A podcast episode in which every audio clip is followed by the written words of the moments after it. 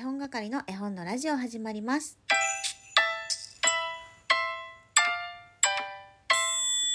こんにちは絵本係のまこですこの番組は絵本つながる言葉命をテーマに活動している絵本係が絵本の話をしたり絵本じゃない話をしたりする12分間です今日もいただいておりましたギフトご紹介していきましょう。しらすさんからサンクスギフトと一緒に3月もよろしくお願いしますといただきました。こちらこそよろしくお願いいたします。そして犬さんからまこち2月のサンクス多分またハートの絵文字が書いてあるからこれなんかプレゼントのマークなのかしら？これからもストーカーしちゃうからねと言ってサンクスギフトをいただきました。ありがとうございます。えー、未だに iPhone をアップデートしていない。そんな私なんですけれども。あと、メガネ愛子ちゃんからもね、ギフトいただいてました。ありがとうございます。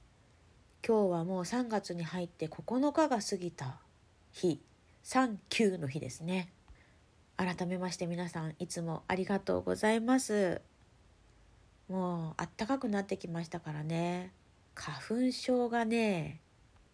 私の生活を脅かしていますよ。皆さん花粉症ありますか？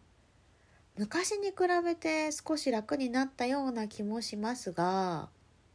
なかなかねこうすっきりしない毎日が続いています。いつもね4月になるともっとひどくなるので今は杉だよね。私はヒノキが一番症状が出るので今からね戦々恐々としていますけれども知り合いがねこう花粉の飛散について書いてたストーリーズがあってインスタの。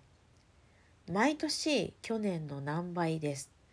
去年の何点何倍花粉が飛びますって言ってるから10年前と比べて何千何百何十何倍になってるよっていうのを書いてました。確かにね毎年今年は多いですって言ってる気がする。例年より少ないっていうのはもう本当に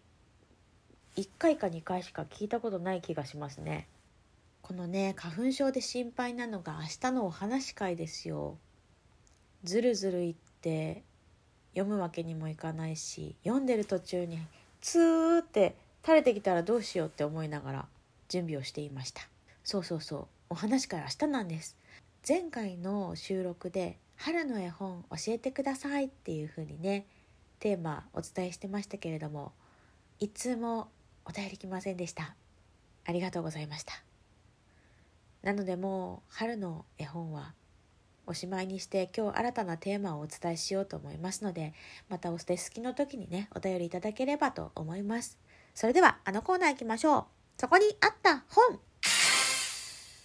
絵本係の家にはですねそこら辺に絵本が置いてありまして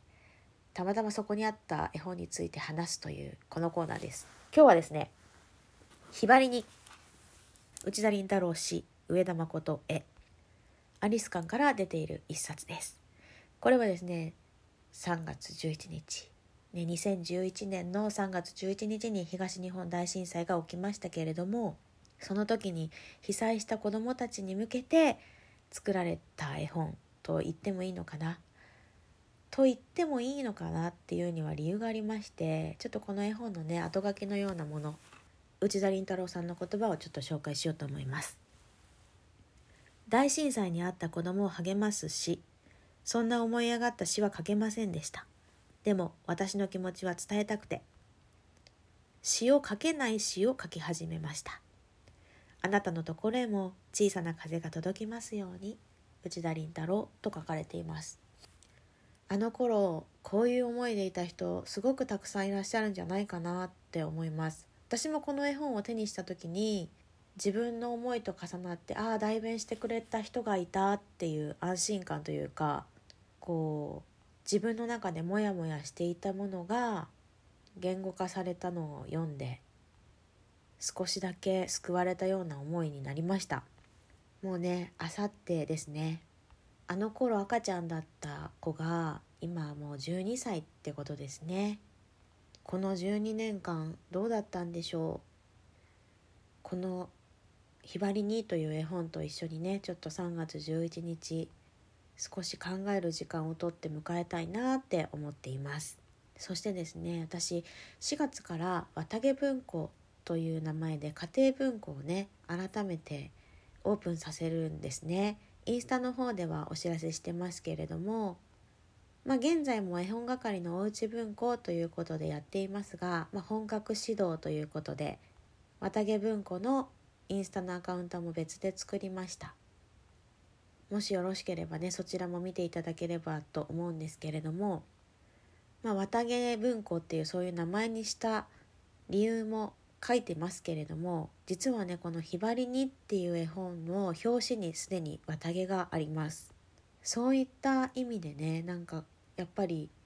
つながってくる部分があって私にとってこの絵本はもともと特別だったけどもっともっと特別な一冊になりましたね。綿毛が出てくる絵本ってねめちゃめちゃあることに気がついたんですよ。綿毛文庫って名前をつけてからあ綿毛だあここにも綿毛あったみたいなことがね綿毛って不思議な存在だなとも思いますしやっぱり命をつないでいくものですから潜在的に何か感じるところもあるのかななんて思ったりしています。まあ、綿毛以外もね命をつないでいくものたくさんありますけれども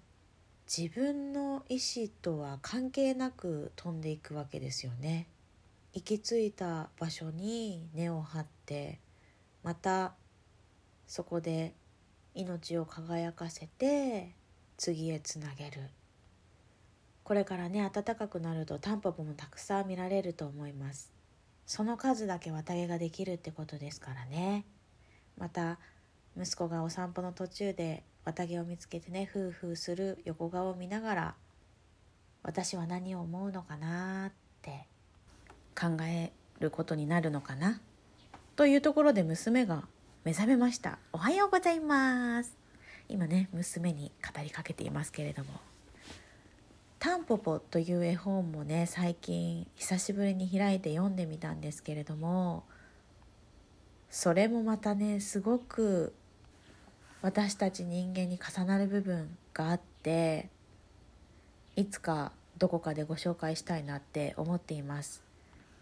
そのタンポポという絵本はですね甲斐信江さんの「金の星者」から出ている一冊なんですけれどもそちらはねまた今度ということでそれでは今夜の我が家のメニューをご紹介して終わろうと思います。今日のメニューは、焼きそばです